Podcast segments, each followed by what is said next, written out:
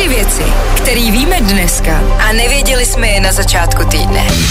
Tenhle týden byl těžký asi pro nás, pro všechny. Museli jsme střídat mezi politologama, epidemiologama a taky odborníkama na sexuální zneužívání. A hele, překvapivě všemu zase rozumíme.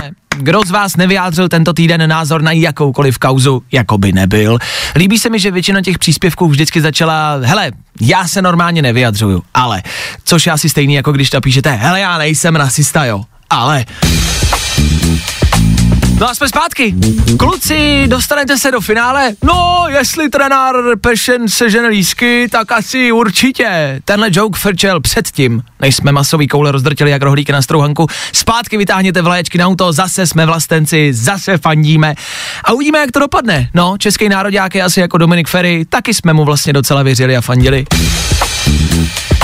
Ano, o Ferim jsme všichni mysleli jenom pozitivně a mysleli jsme si o něm jenom to dobrý. Měli jsme ho za toho hrdinu a frajera, no a pak to přišlo. Surprise, motherfucker. Ferry vysává sociální sítě, primárně se asi začínají vysávat jeho odběratelé. Tady u nás to není MeToo, ale hashtag LuxFerry.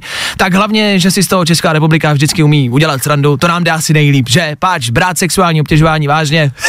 To není pro nás. TMBK má asi práce dost, Ferry práci nemá a holky, který se brali odvahu, jsou zase za krávy.